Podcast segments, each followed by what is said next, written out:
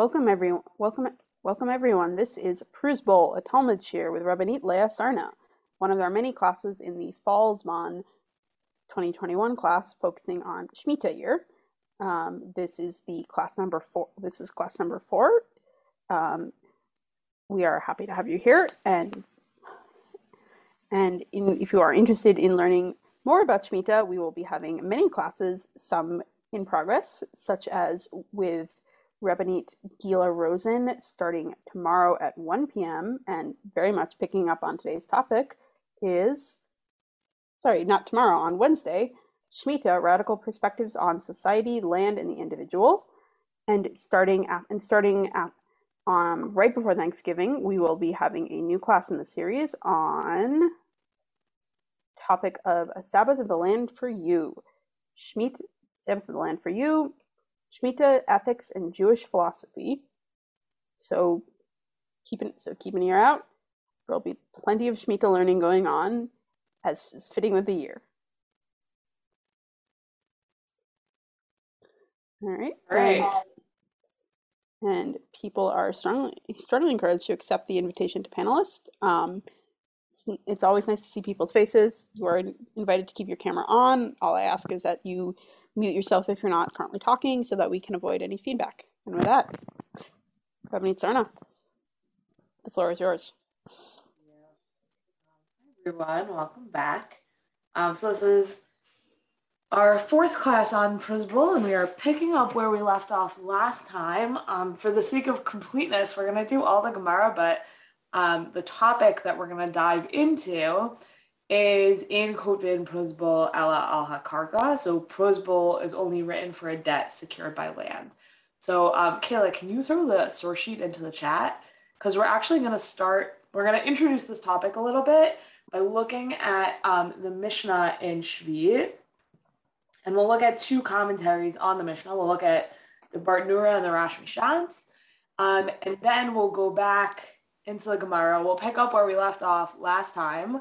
Um, and when we get up to where the Gemara quotes the Mishnayot and Shvi, we'll then look at Rashi and Tosfot and their debates on this Mishnah and Shvi. We'll see where the Gemara takes the Mishnah and Shvi and expands on it pretty dramatically. Um, and um, and then we'll look at at the end we'll look at as promised last week we'll look at something that feels like it's related um, so again, our topic today is Prozbul is only written for a debt secured by land. So if you have a debt that doesn't um, that isn't secured by land, as meaning that like I lent Kayla a million dollars and Kayla does not have even one tiny piece of property to her name. Um, so she's holding on to my million dollars, but there's no, but without any like collateral in the in the form of land. Um, so that's a type of loan that maybe I can't write a Prozbul on. That actually I just need to like relieve that loan potentially. Um, so that's that's the question. That's the topic we're looking at today, um, and that seems kind of similar to this thing that some people do when they're selling chametz. That in addition to selling the chametz, they sell the property that the chametz is in.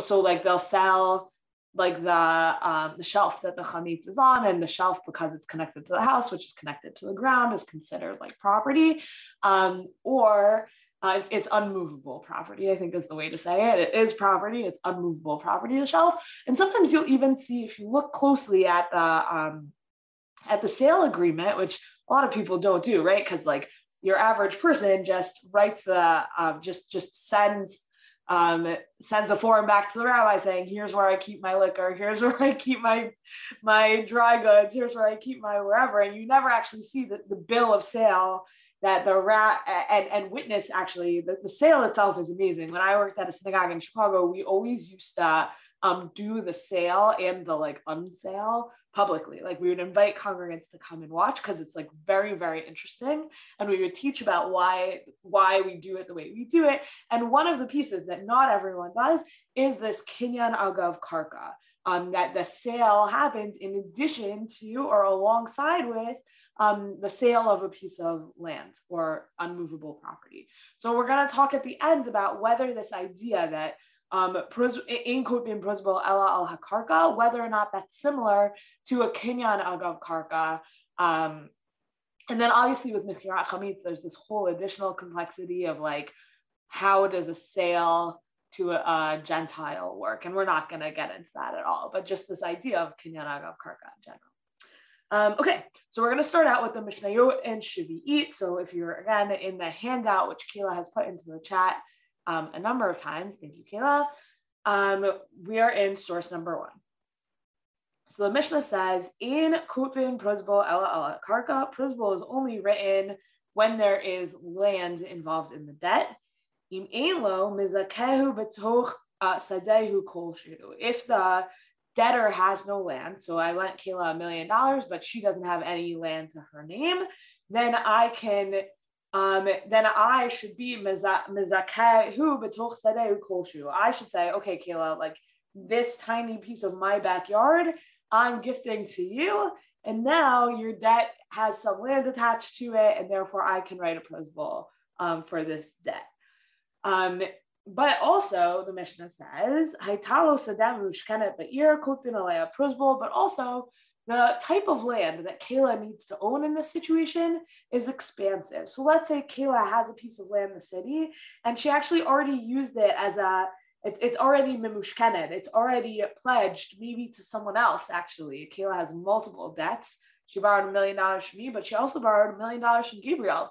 When she borrowed a million dollars from Gabriel, yeah, sorry, Kayla, it's a rough day for you.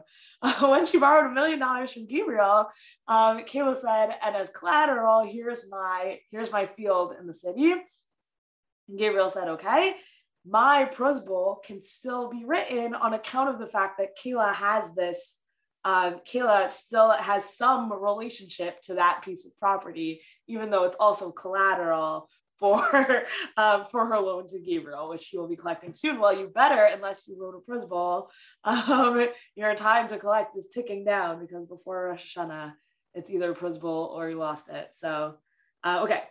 Um, so uh, Rabbi Chutzpit Omer Kotvin Leish al Nechse Ishto Liatomim al Nechse Apotropin. So you can even maybe write a Prozbul if Kayla has a spouse who has some property, or if God forbid she's an orphan, um, then if her uh, if her guardian um, has some property, then maybe like that could could could be effective as property on which I could write a Prozbul. Um, would, like if Kayla, if if someone if someone in a in a family relationship, let's say with Kayla owns property, then um, then that might be sufficient for me to write a Prozbul also. Um, and then there's like a fun, a fun next thing that doesn't actually come up in our Gemara, but it's in the Mishnah, and I just thought it was so interesting. Um, so the question is, what's the status of a beehive? Um, we actually had at Drisha, you can find it in the audio library. We had, I have a friend who's a, a colleague who's a beekeeper. Um, her name is Amalia Haas, Rabbanit Amalia Haas. We had her last year during Winter Zman when we were talking about food, and she shared Torah about bees, and it was like totally out of this world. So if we were like having this Shira Prozbul forever, I totally would have brought Rabbanit Amalia today, and we would have discussed together whether we think about this debate between Rabbi Elazar and Chachamim about the beehive. But here we go. Um, okay, so kaver dvorim, a beehive. Rabbi Eliezer Omer Harehi Kakarka. Rabbi Eliezer says a beehive is like land. Kutvin aleha prozbul. So, and what are the implications of it being like land? One, if Kayla owns a beehive, then I can write a prozbul for the debt that Kayla owns me. Um, two, tuma until it's detached, it is not susceptible to impurity because anything that kind of like grows naturally from the ground and is still attached to the ground is not susceptible to impurity. That's one of the reasons why like you can't use schach that's like still growing out of the ground. Like you can't like if you like build your sukkah on and it has like um, grapevines growing over the top or something, like the grapevines are still attached to, I mean, whatever, that there's a lot of complicated things about that situation, but the grapevines are still attached to the ground, definitely not kosher schach.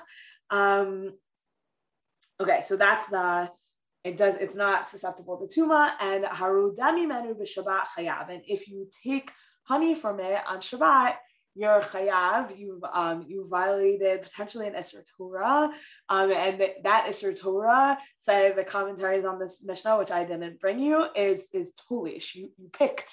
It says if the beehive is like a tree and the honey is the tree's fruit, and you did you did tulish. You you you you picked the honey off the beehive.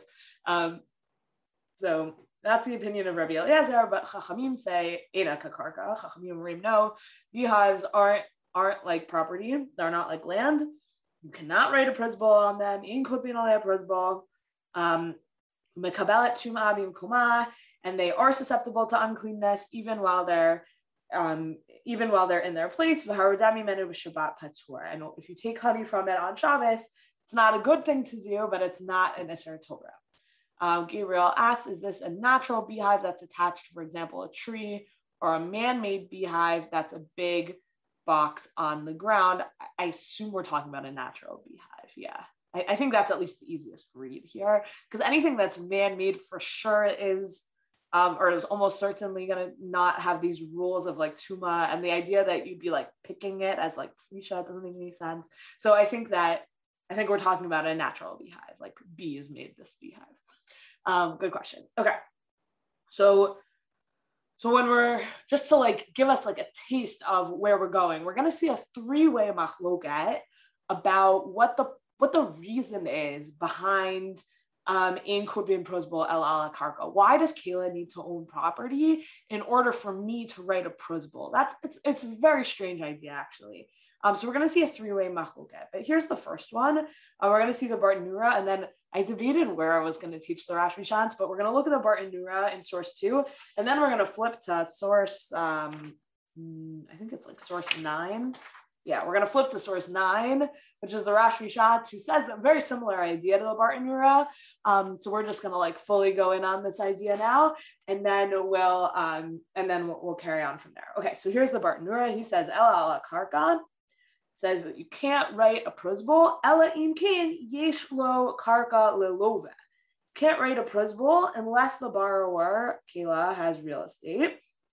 Sha'az, and this is the part I'm, I'm, I'm curious to know how you guys read this. So, um, Sha'az chashuv hachov kegavui biad beitin, because then it's considered as if it's collected by the hand of the court the lo karina lo yigosh, and that we don't call it um, we don't call it a violation of of lo yigos, which is what if you can look in source 2.5, we saw this in the first class.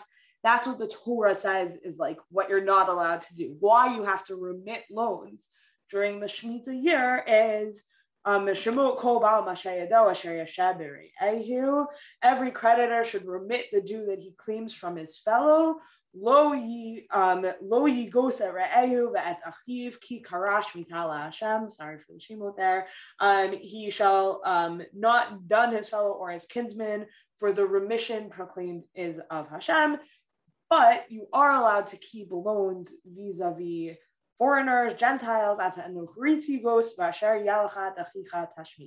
you can hold on to loans um, from the foreigner, but you have to remit whatever is due from your kinsman. So, so the Bartanura puts forward a kind of difficult to understand argument, and, and I'd love for people to unmute and say how they understand it. He says, just now we've like reviewed what Torah violation we're trying to circumvent through prosbol. How does the Kayla owning land help me circumvent the Torah violation of Lo Yigos um, by a prosbol? So he says, as chashuv hachov kegabui biyad beitin. Liability is considered as collected in the hand of the Jewish court, and somehow Kayla owning land makes that possible. So, does anyone have an idea or an explanation about why Kayla's land ownership somehow makes it better?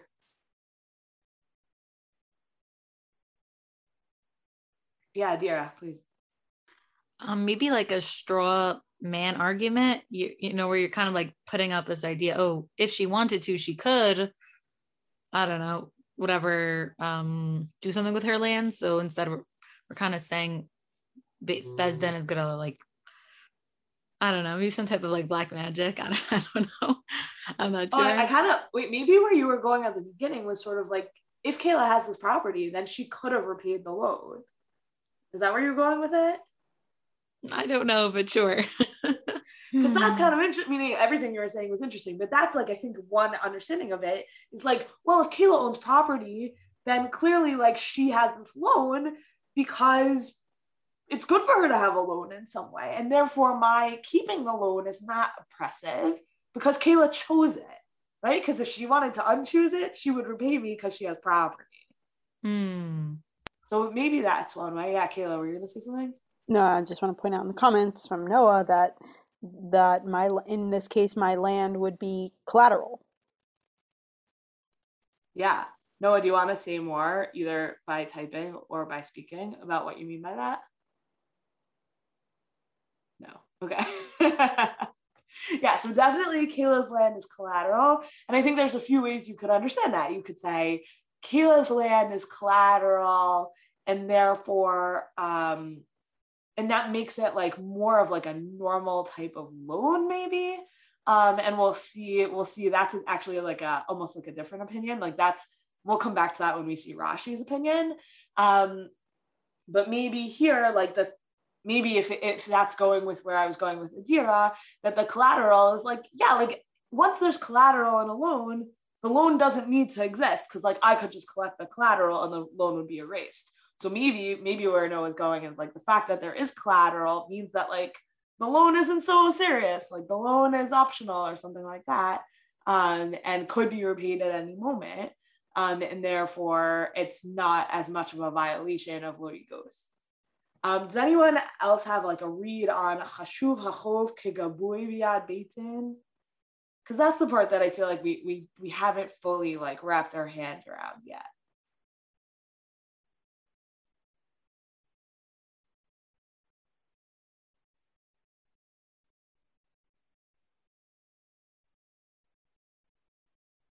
I feel like one of the, piece of it that we have. Ra- oh yeah, Adira, go ahead. I don't know. This might also be a stab in the dark, but like, I guess maybe they're saying that it's as if it is collected. So therefore, you know, um, it's like lo yigos. And then, and then afterwards it'll be like reinstated and he'll have to pay it or she'll have to pay it. Oh, okay. So that's a great read, Adira. I think that's there's a lot, a lot really good in what you're saying. So the fact that there is collateral means that and that maybe like the Beit Din has access to that collateral, right? Because we see all over the Gemara Beit Din like repossesses people's property, uh, people's land. So maybe the fact that there's there's collateral means like what Adira was suggesting is like um, it's as if the Beit Din like collected it and therefore like the loan was nullified, but then they kind of like they uh, almost like reinstated the loan like after they had collected. And so now the loan is owed vis-a-vis the Beit Din, but not owed vis-a-vis me, the original lender. And so I'm not violating lo yigos, but the loan still stands. And you can only do that once there's like some thing to like transition ownership like with. But Gabriel says, why does it have to be specifically land? Um, so with that question, let's turn to the Rash MiShantz because um, he kind of does does get to that. So this is source nine. Sorry that sorry again that it's out of order. Um, okay, so he says Eli, he's um the Rash MiShantz is commenting on the Mishnah here. He's he's a commentator on the Mishnah here. Um, so he says Eliam yesh lo karka luluve. So unless the borrower has land, the az chashuv hachol kigaboy biad bitin. So he says the exact same thing as the bartanura. It's the the um the debt is is seen as if it's been collected by the bitin. The lo karina leilugos, and we don't call it um do not done. Um. Going exactly as Noah said, it's like the lender has collateral. It's like the lender has collateral. Okay, period. V'haida adifa karka mi metaltalin. And the fact that land is preferred over um, metaltalin are like movables, right? So like the whole world is divided into like movable objects, which are metaltalin, and unmovable objects, which are essentially land. Um, that's that's basically um, if you're looking for ways to divide up everything, that's uh, that's one of them. Um, okay, so, so the fact that we prefer unmovable, immovable objects to movable objects, um, lav mishum de kalin, it's not because um, the the immov- the sorry, it's not because the metalta, movable objects, can like be used up. They are kalin, um, and this is why I had it at the end because this is going to make more sense once we see it in the Gemara. But the hare itz nakuv hamunach al gabe yetedot so the the like most extreme example given in the Gemara of like what could constitute land on which someone could base a Prozbul is a um is a pot with a hole at the bottom that's not even sitting on land it's sitting on pegs um, but you have like a pot with a hole and, and um, on stilts basically and that's like the minimum amount of property that Kayla needs to own in order for me to write a Prozbul. Um, so he says, uh, so the Rash MiShantz says, hold on, but that could disappear easily. Like that could get used up. Totally. Someone, someone could, Tracy could walk by, trip on the, I'm making you clumsy, sorry. Tracy could walk by, she could trip on the planter, and all of a sudden it's gone. Um, um, but but says the Rash MiShantz, but Umar Bahasholeach on our daf, exactly what we're gonna see, the Kotrin a prusbul, but I can write a prusbul if Kayla has has a pot with a hole. Um, Ella Kachudin de Karka Chashiva Kegavui Rather, this is just the principle of the matter that land is more considered as if it's already been collected. Like this, like almost like I think Adira's language for it was like black magic. um, this like magical thing that we're imagining happening of like the Beit Din, like absorbing it, transferring ownership to the Beit Din, but then spitting back out an owed loan is just it just says the Rash MiShantz. It just happens better when it's done with property. um, and I think it really like Adira's read of this as like, woo. Um, it, is, is definitely quite a strong one. And I think he really gives evidence to you. So he, he tries to answer, he asks Gabriel's spot on question, um, but only then like digs the proverbial hole a little bit deeper of like this being a kind of a difficult or problematic read. So, um, okay. Let's go back to the Gemara now. um, unless anyone has questions, I, I, I can't I can't promise you any answers to your questions. Okay, Tracy, just to clarify, we're talking about debt that was originally set up with land as collateral or a debt that was not set up with collateral initially, but when the Prozbul was written with the Beitin, they added the idea of collateral to the deal. Great question, Tracy. So at what point does this land come into the equation? Um, and the Gemara is that we're going to see the answer in the Gemara. So let's hold tight on that question, but it's a really important one, right? Because if we're saying that the collateral is essentially like like what like the the understanding that that we've discussed so far that I like the most is that um, if Kayla owns property, then um, then it's not so oppressive when I keep the loan because Kayla could have paid me back. Um, and so she like she wanted the loan to stand and like that's it like that's uh that that was a condition and so it's not it's not a violation of legos and that's not where the Bartanura or the Rash MiShantz took it. Um, and, and that's not exactly the read. That's like maybe the read that Rashi puts forward, and we'll see in the Rashi. Um, um, but um, but yeah, but but that's good. But that's going to really turn on Tracy's question of like, well, in order to effectuate a Prozbul, is it that like the only loans that can stand are loans that I've made to people who like don't actually need them, and every other type of loan I actually have to give back, or is it like some technical thing that just accomplishes Adira's black magic. Because if it's some like technical thing that accomplishes Adira's black magic, then I can just do it at the time of the Prozbul. It could be this like atzitz nakuv, this like um this pot with a hole in it, and like that's it, good enough. Um, but if it if it, it's meant to tell me something concrete about the type of the loan and the type of the borrower, then then that should happen like originally, um, and not at the point at which I'm writing a Prozbul, unless you want to say, oh, Leah, Kayla borrowed your money. She started a business. She's not ready to give you your money back yet, but she her business is doing real well. And so even though when she borrowed the money from you, she didn't have any property and she couldn't do anything with it, but now she's really prospering. And in fact, the reason why she hasn't paid back the loan is because in the meanwhile, she reinvested her profits in yachts or whatever. No, yachts are a bad example. She reinvested her profits in land, um, and so now she has land, and she can add the land back into that into like the renegotiated pre-Prozbul deal.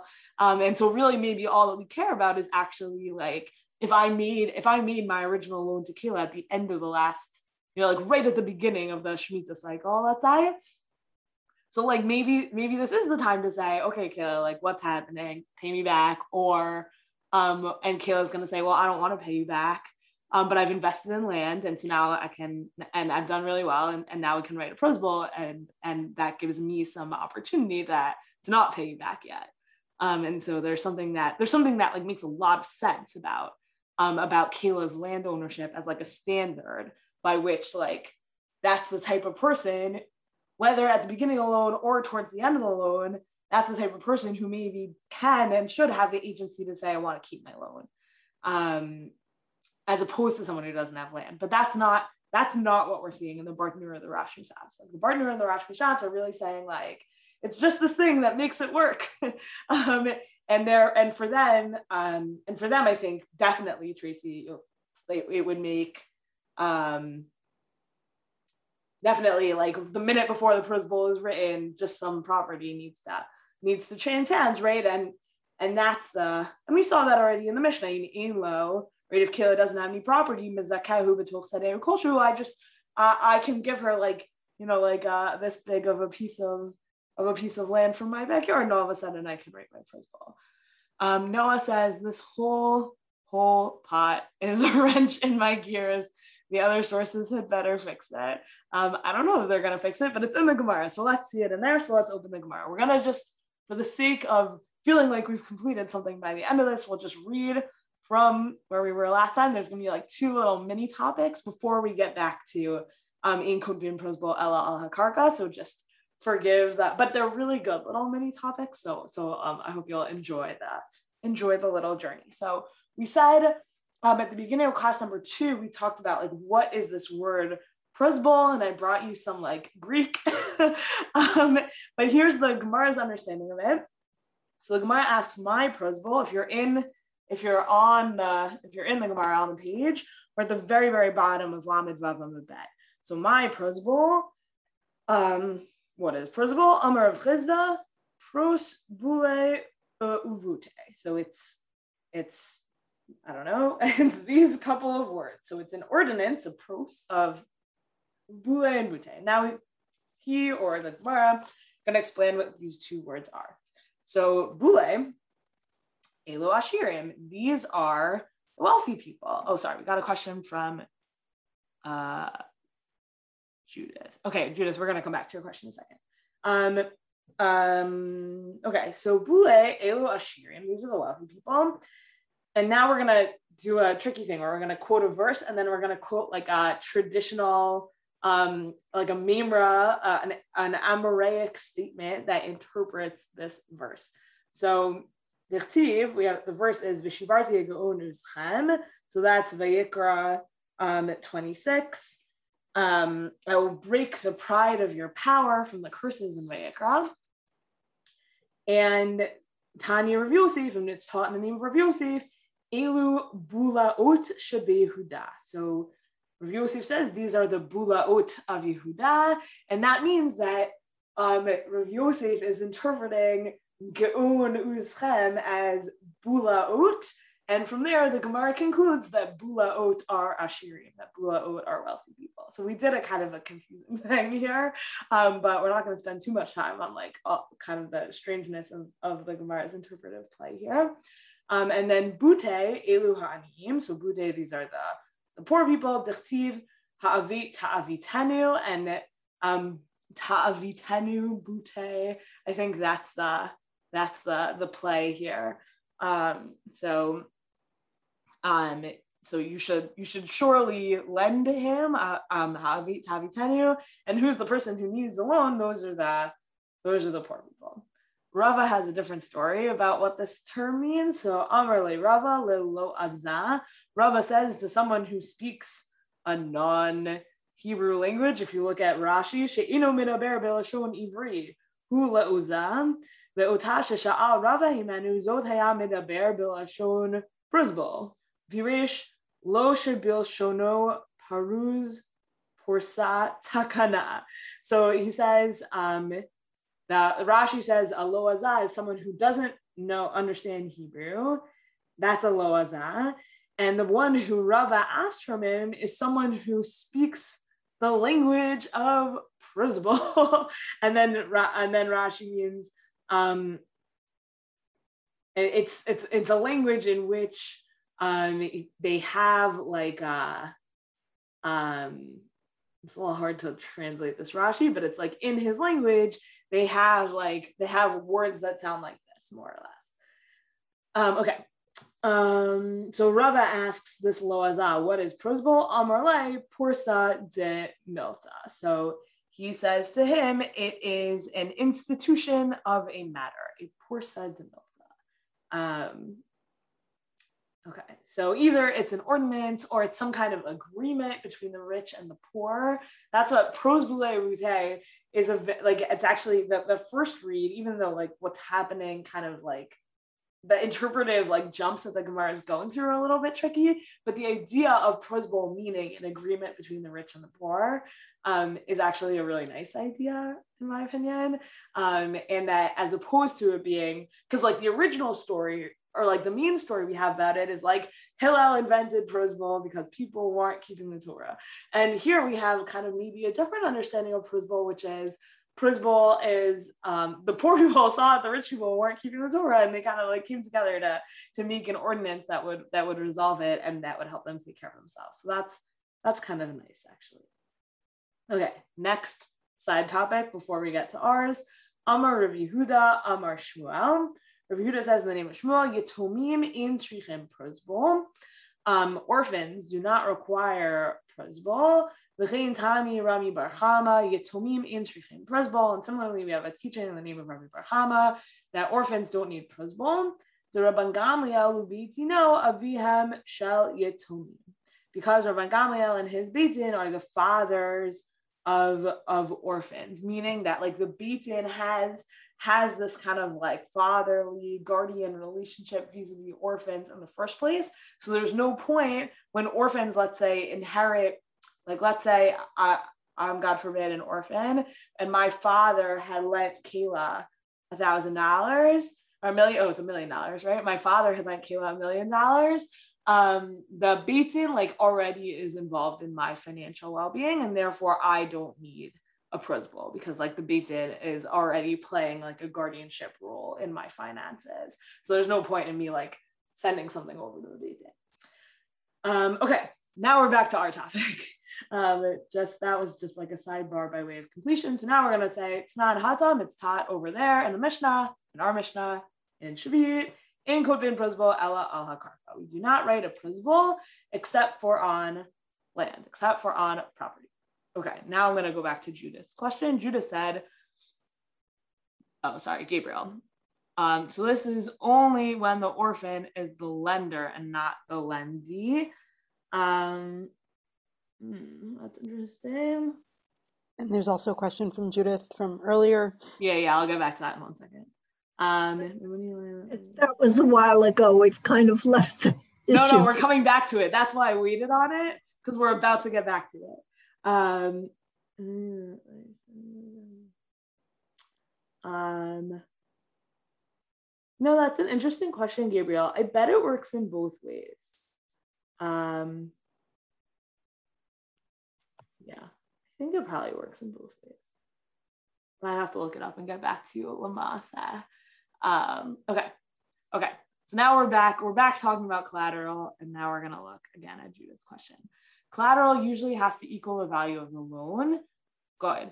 Um, so if we're headed right to this topic right now. Collateral usually has to equal the value of the loan. So if the borrower defaults, the collateral is taken to make up for the unrepaid loan, right? It's either equal or more, right? So let's say Kayla borrowed a million dollars from me, and as collateral, if she was going to give me, let's say, a watch, it would need to be a million dollar watch or a two million dollar watch, um, and then either she would repay me and I would give her her watch back, or she wouldn't, and I would like pawn the watch, take a million dollars, and give her the other million dollars or something in that direction. Um, so this is therefore different than collateral. Okay, so good, perfect question. Rashi right now is gonna address your question. Um, yeah, okay.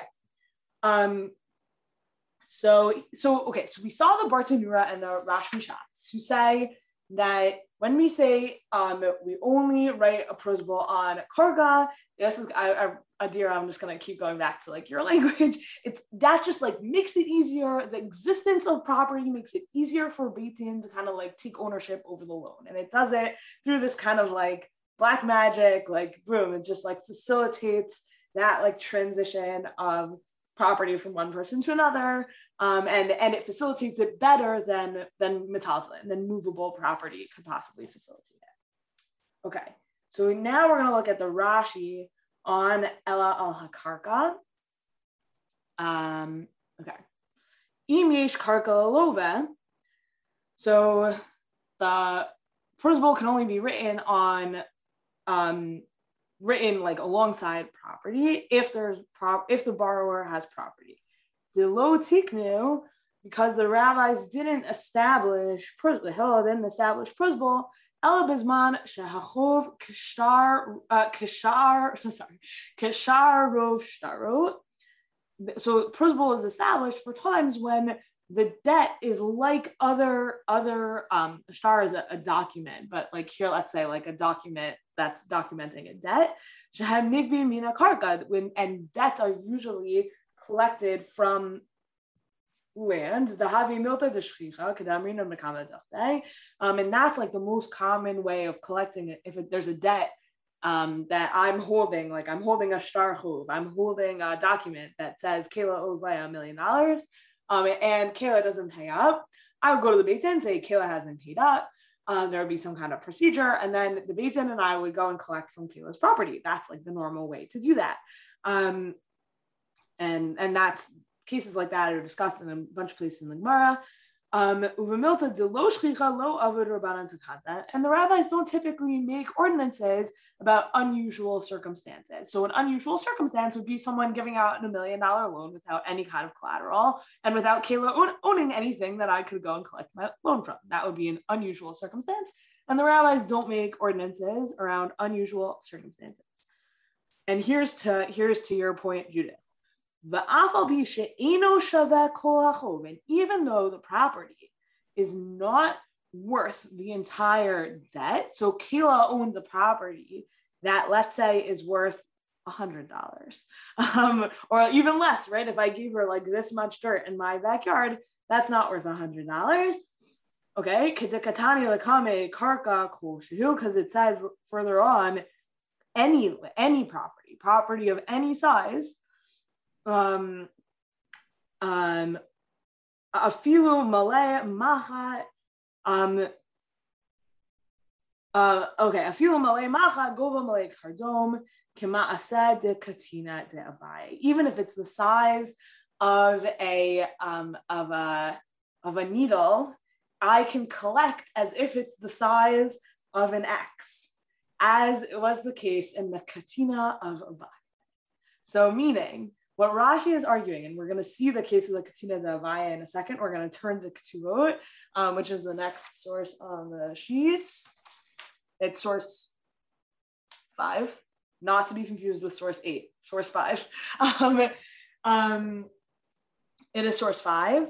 The Katina de Abaye, just to like preface it, because it's a little bit confusing, is a case where a loan was owed, the collateral is insufficient to the amount owed, and yet the lender was able to collect the full amount. Sounds like magic. Very weird. Judith's face, exactly right. um, all right, so turn now to source number five, rank 291B. You can also pull it off the shelf, whatever you want. Um, okay, it's a very weird case, but it, once you read it, you're like, huh, I don't know. Yeah, maybe land is magical. And this idea that land is magical is um is actually very important. So we saw already land is magical. It enables the Beit Din to like do this weird thing. Here's gonna be land is magical because it can be worth like an infinite amount. Um, and um, and we're going to see that again in a different context um, in the Tosfot.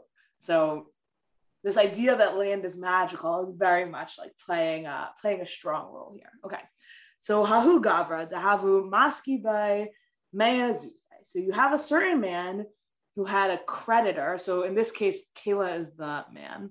Kayla, you're gonna die, just so you know.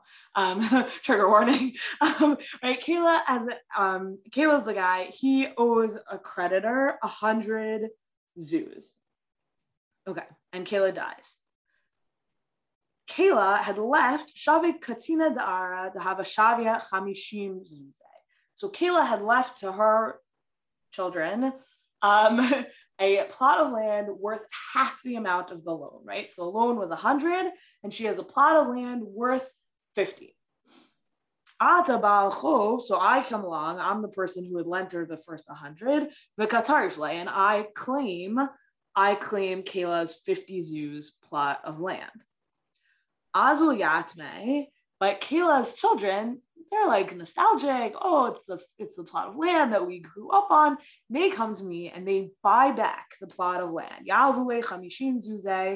They buy back the plot of land from me for 50 zuz. So again, Kayla owes me 100. She dies leaving a 50 zuz plot of land. I collect the land that's worth 50 zuz. Her children come and buy it off of me. So now the children still owe me 50, but they've paid up 50 and now they're sitting on their plot of land again. Hadar Katarifla. And then I go back and I take the plot of land again. okay, so just to recap, I collected the plot of land. It was half of what I was owed. The children bought it off of me. So now I'm still sitting on 50 zuz, which is half of what I was owed. And so then I go and take it from them a second time.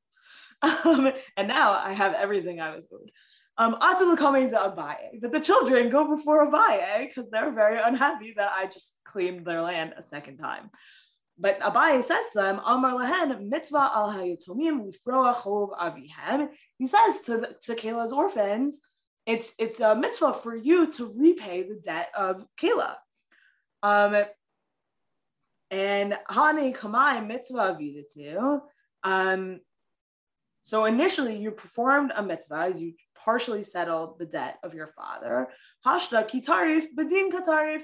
And now that I have reclaimed the land, I did that appropriately. I appropriately reclaimed the land because, again, it's a mitzvah on them to settle the debt, and the debt was for 100 zuz. And so far, I only have half of it. The low amrand um, um, Velo amran de lo amrule hani chamishim zuze dme ara katina. And we don't see that in this case, they said to him, this 50 is the um, our payment for the land. But if they but if they had said to him, these 50 dinar are a payment for the small tract of land, then they would have totally um, removed my claim from the land.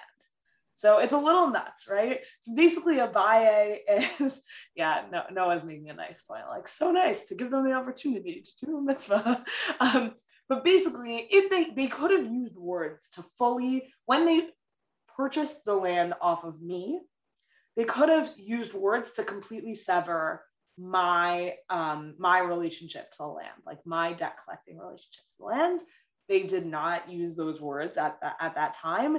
And therefore i was able to go collect them go collect the property a second time. That's what that's how abaye ends up with his ruling but the point of it here and the reason why rashi's bringing it is that here's a piece of land. I'm owed 100 zuz. Here's a piece of land earned worth 50 and at the end of the day i'm repaid my 100 zuz from this from this um, piece of land worth 50. So this amazing thing where you have a collateral that's not worth the full thing, and yet it still ends up being worth it. And that's like a specific magic that property has to it. Um, that the worth of property is very like almost like squishy. It can like go up and down in, in confusing and amazing ways. Okay, so that's Rashi. Now we're gonna look at Tosfot. Tosfot say, okay, so we're in Tosfot Ella al Hakarka. So we're in source seven if you're on the source sheets, and we're at the first Tosfot on the page if you're in the Gemara. The Tosfot say El Al Hakarka. And the first thing they, they do is they quote um, they quote Rashi. So they say Mishum demilta deshchichu shemal uh, shemelaveh lami sheyesh lo karka. Um, it's the most common thing is to lend to someone who has property, and um, because the property isn't gonna, you can't like use up the property, right? So like if um, and property in that situation is better than a watch because let's say Kayla says, "Oh, this watch is my collateral," but the watch could like stop working, it could degrade, like something could happen to it. The market of like watches could change, it could lose all its value, like a million things could happen to the watch. But land, like land is ideally gonna be there. I mean, we did um we did kind of see previous we saw last time I think like if um I'm trying to remember. Okay, maybe I'm not sure whether he saw but we do have situations where like, oh, the the land gets like destroyed. We didn't see this together. Sorry. We have we have the, the Gemara and Baba Kama talks about cases where like um land gets like um gets like a, absorbed by a river or something like land can kind of disappear altogether but um but but much less likely for the land to just like get used up than movables um, so we're back to our, our, our pot with a hole in it, which we'll we'll see in the Gemara in a second, his understanding of the pot with a hole, how that can function as um, as karka, is low plug rabbanan b'makarke. He says there's there's a low plug when it comes to property. So this is called karka, this is called immovable property, this is called immovable property. The same rule applies to all of it. We're not going to get too granular. We're not going to get too detailed. So what's like the minimum amount of thing that we would call property? That's our atzitz nakuv on stilts. Like that's our pot with a hole in it on stilts. That's like the most minimal version of property. And the reason why we're going to see it in the Gemara in a second, it, the reason why the Gemara brings it in is actually to say, yes, like we don't make distinctions. It's a low plug. We don't make distinctions when it comes to property, to karka in this case. Okay.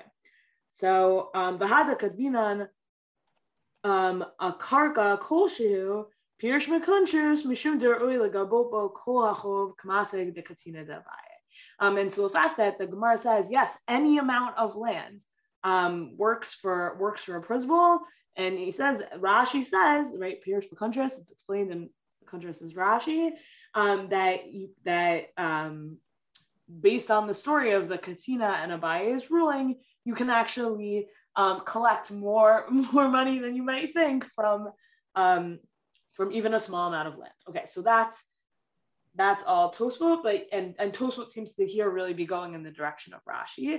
But now Tosfot's going to bring Rabbeinu Shmuel, and Rabbeinu Shmuel is going to bring a third understanding of why Prozbol needs to be written when there is land in the equation. Rabbeinu Shmuel pirish mishum de karka kolshu shava kol hachov De'in una ala karko. So Rabbi Shmuel is going to say, oh, actually, there's magic to land.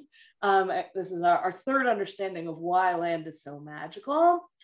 Um, because any amount of land can be worth the entirety of debt. the debt.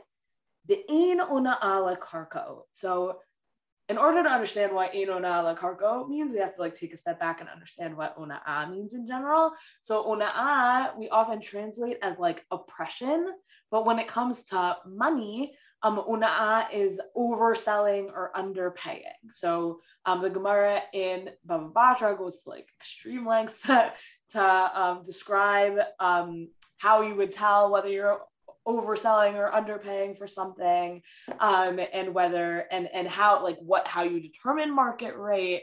And uh, a lot of Parakah Zahav is about this and it's like very very interesting and and also and then you have questions about like well isn't it a market? And like how does capitalism fit into all of this and whatever? Like it seems it's a very complicated I, is a very complicated idea and how it fits into like our current understanding of like how value works because it it actually seems to think like everything just has like a certain set inherent correct value um, uh, but that only applies to movable objects that only applies to metaltalin but there's if we're going to say there's no una'ah for karka what that means is that we actually don't know or there's no appropriate price for land. Um, land you can't like oversell or underprice or underpay for land. Land is like infinitely kind of like squishy in that direction. Um, and so therefore you could like you might say, oh, this land is only worth 50 zuz, but like that doesn't stop me from trying to sell it for a hundred to fully repay my debt, for example.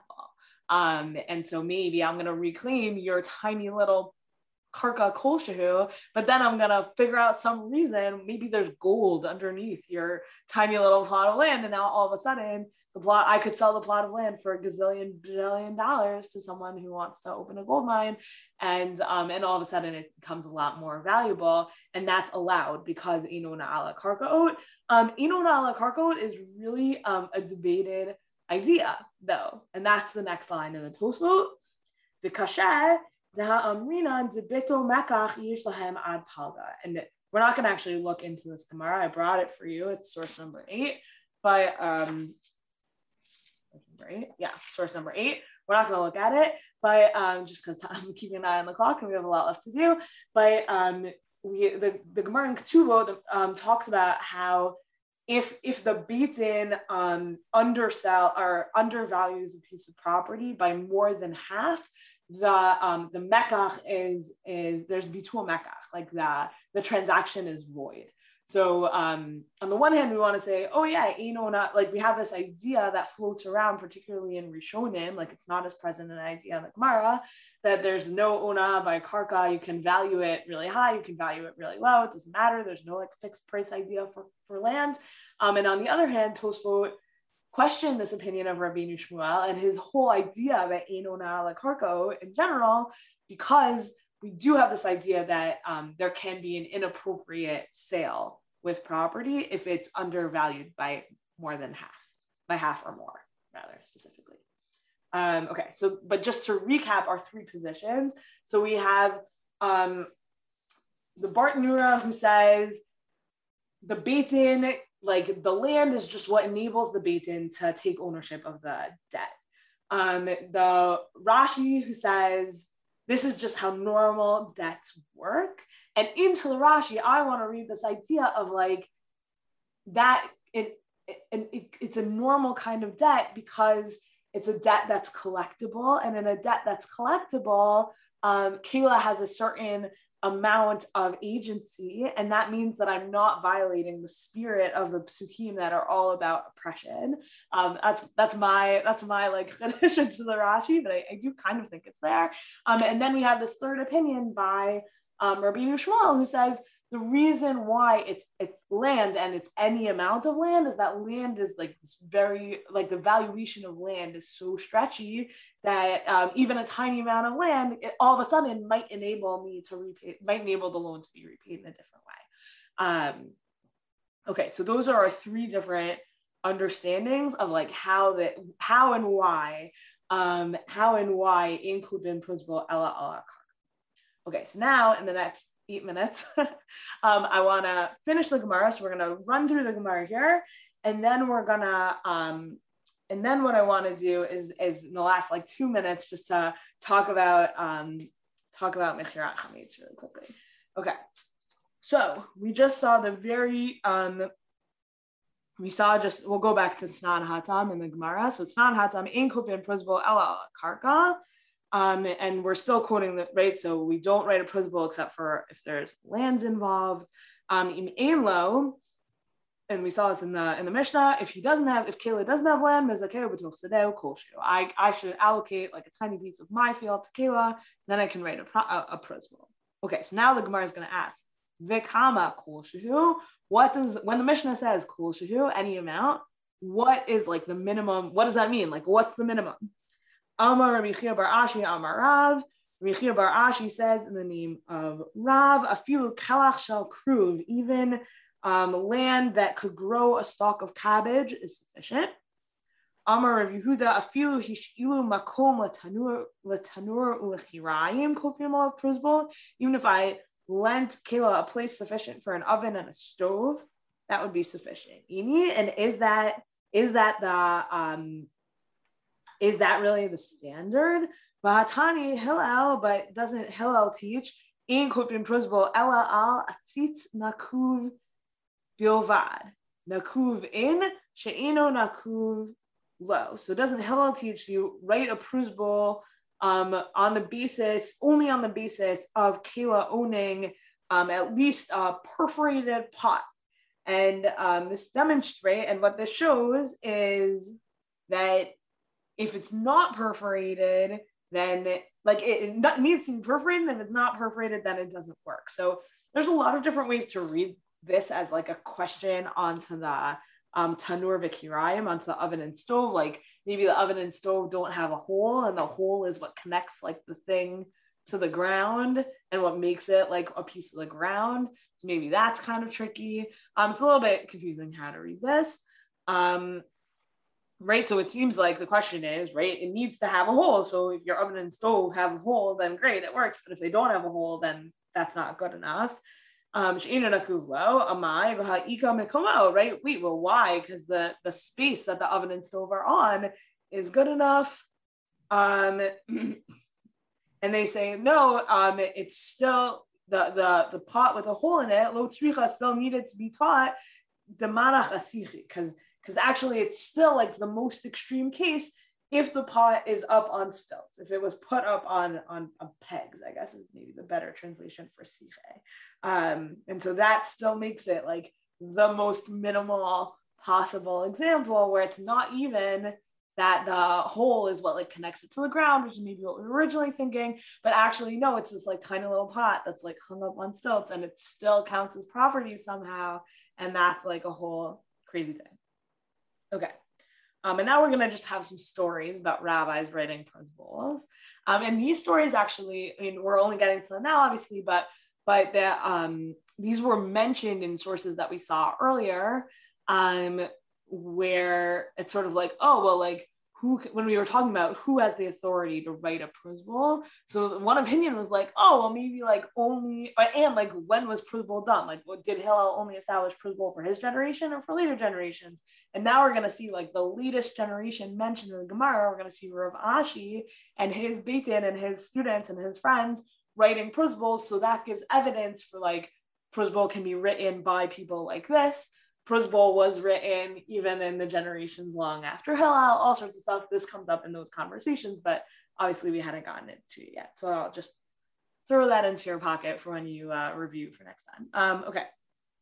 So Rav Ashi Machnele Gidma Didikla. So Rav Ashi would um, when when he he would lend out money and when he wanted to write a Prusbul, he would write it um, on a Gidma Didikla, a stump of a palm tree the Katavale Prusbul, and then he would um, write a Prusbul on it. So, so it, the question of like, well, at what point does the property need to belong to the person actually seems like here when Rav Ashi is making the loan, he's transferring the um, the stump of the palm tree, and he but he does that when he makes the loan. He already has in mind, I'm gonna want to write a Prusbul, and therefore he transfers at that point the stump of the palm tree. Um, and Rabbanan Debi Rav Ashi Masri Malayu Hadade. Um, so this is also really interesting, a little bit irrelevant, but because we're in Rav Ashi land, says the students of the Beit Midrash of Rav Ashi would like just send word to each other. Rashi understands this to mean like they would just like let each other know, oh, you're my Beit Din, you're my Prusbul. And actually, they wouldn't even write out a formal Prusbul. It would just be like, I'm transferring my debts to you guys. Bye. Um, Rabbi Yonatan, Masar Amelia, Rabbi Chia Bar Abba. Um, Rabbi Yonatan sent, gave word to Rabbi Chia Bar Abba, and then he said to him, um, do I need something else in addition to just like telling you that you're my Prusbul Beit Din? Um, and he says to him, no, like that's good enough. Um, you you don't you don't need you don't need anything else. Your statement your statement suffices. Okay, and now we're going back to our topic. Now we like took a little bit of a left turn from it.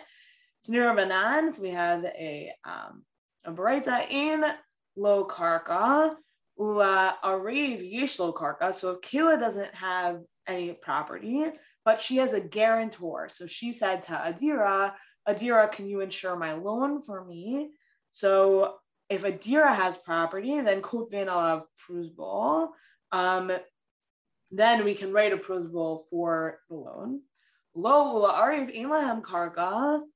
So if Kayla and Adira, neither of them have property, yesh lo karka, but um, someone owes Adira money and that person has land. Well, very complicated. Um, alav pruzbol, mizer Then that person's land is also good enough to write a pruzbol for this whole situation. Tanya, as we learn in a Baraita, Rabbi Natan Omer, Minayin lenosha bechaviro maneh, bechaviro bechaviro, Minayin shemutzi mizeh v'notin lezeh, Talmud Omar v'natan l'asher ashavo. So basically, Rabbi Natan says um, that uh, I didn't quite stick to my timetable here. Uh, Rabbi Natan says that if, um, let's say, um, there's like uh, Adira owes Kayla money and Kayla owes me money, so we can just collect from Adira and pay me. Like we can skip um, it can skip Kayla altogether in that situation. And so too, like when you have a whole string of people, one person owes to the next, or one person's the guarantor from the next, or whatever. Like if somebody owes owes property, then that's good enough to kind of resolve the whole string of people for a Prozbul. Um, okay. So again, we saw three different positions about like what the land here is doing. I think all of them reflect this certain like reverence that we have for land, that it can like make things happen and be worth things that maybe like don't make sense otherwise. Um, and just the way it works, I actually brought you like a whole paragraph by um, Rabbi Jachter in source number 12 about um, Mechirat Chametz and how um, Agav works. Um, and the one thing I'll say is that like the reason why I brought it and the reason why I think it's so interesting is it's another situation where like the immovable property or like the way that the Mishnah describes it as nechasim sheish lahem can like effectuate something that doesn't seem like it has anything to do with it. Meaning I'm not trying to sell my shelf, I'm trying to sell my chametz. And yet the shelf actually makes the sale of the chametz possible. So like the shelf makes this other transaction possible. And I think it just adds to this like mystique of land that it's much, we have much clearer understanding about how land transfers ownership and how land transfers ownership between Jews and Gentiles, even. And so maybe that can pave the way for transitions of ownership for metaltelin too. Um, and I think that uh, the, I mean, other than it being kind of obviously thematically linked, um, I think it even ties into this idea of land as like something that um, that can just like make things happen. Like land can just like make things work. Um, okay, I'm gonna stop talking now. You can look at those sources in your own time. Um, there were some discussions in the chat that I did not keep up with. Um, property, that, that, that, okay. If they come back a second time, yeah, calling it a mitzvah, you change the collateral into magical item. Otherwise, in this case, it would really fulfill its role and get his own value back. Um, okay, I think there's an interesting connection back to the discussion about Darabanan versus Doraita Shmita, because if there's still Yovel, property is actually no longer stable as a collateral. Fascinating. Yeah. Well, and maybe what that does is to say, um, Yovel like undermines this whole thing. Gabriel, that's a very good read. I really like that a lot. Right. So like, and, and what it would mean is that in a Shemitah year that is attached to a Yovel year, and there's like a whole debate about how that works. Like, is it two? Is like Shemitah net? Like Shemitah would be year 49, and then Yovel is 50, or like whatever how it works. But there's always gonna be a Shemitah that's either like adjacent to or on the Yovel year.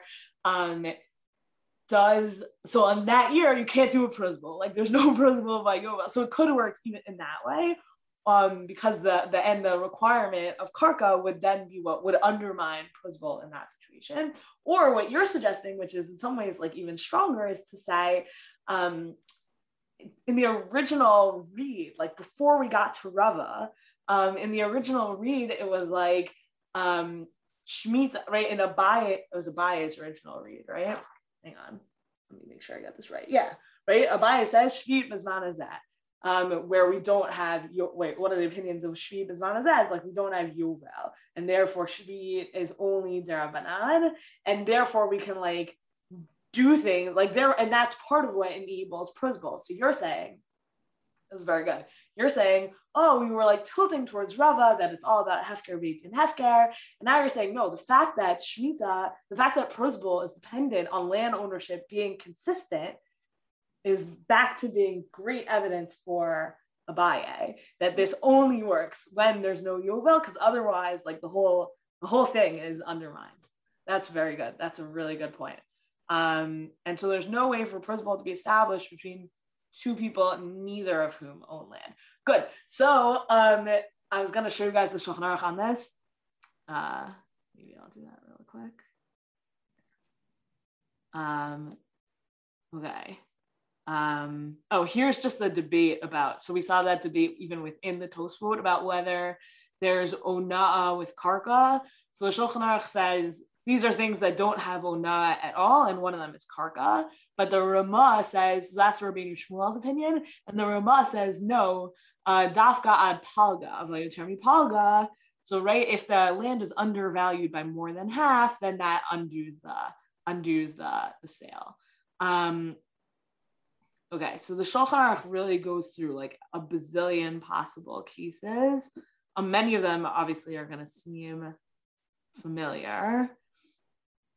Um, one case that we didn't see is um, so let's say five, we saw a case related to this, we didn't exactly see it. So let's say there's five people who all owe me, um, like let's say, I, and I think in this case you could say, I don't own land, Kayla doesn't own land, but like Judith, Adira, and Gabriel also all owe me money. Um, and it happens to be that Gabriel has land. So, so Gabriel's land could be actually enough for all of them, which is really funky, right? So that's the Shulchan Aruch here says, and there, he obviously has a million sources for it. Um, Chamisha shalavu me'echad, dailo b'prozbo echad, v'imlavu b'shtar in karka el kovim prozbo al kulam. So if you, if if I made, um, if there's one document that that enacts a, a loan between me and all four of you or all five of you in his case like only one of you needs to own property for that um, as an example but yeah so but just so really like we're talking about like teeny tiny amounts of land but i think yeah like at the end of the day if nobody if nobody in the equation owns any land then yeah i think i think you're not writing a Prozbul um, but i do think that for like they can't even imagine that situation I think that's also a piece of it. Because also remember, land is not like I'm a huge property owner. Land is like even Kayla's apartment would be land, right? So um, you have to like tweak your it's, unmovable things. Okay, uh, we are over time, and we will pick up next week. All right, and thank you for everyone who's joining us today for Pruzbol, a Talmud Shiur. Um, if you are interested in learning more about Shemitah related topics. We have plenty of classes in Fall especially starting up either right before or right after Thanksgiving. You can find out more at drisha.org slash classes. And everyone, have a good night.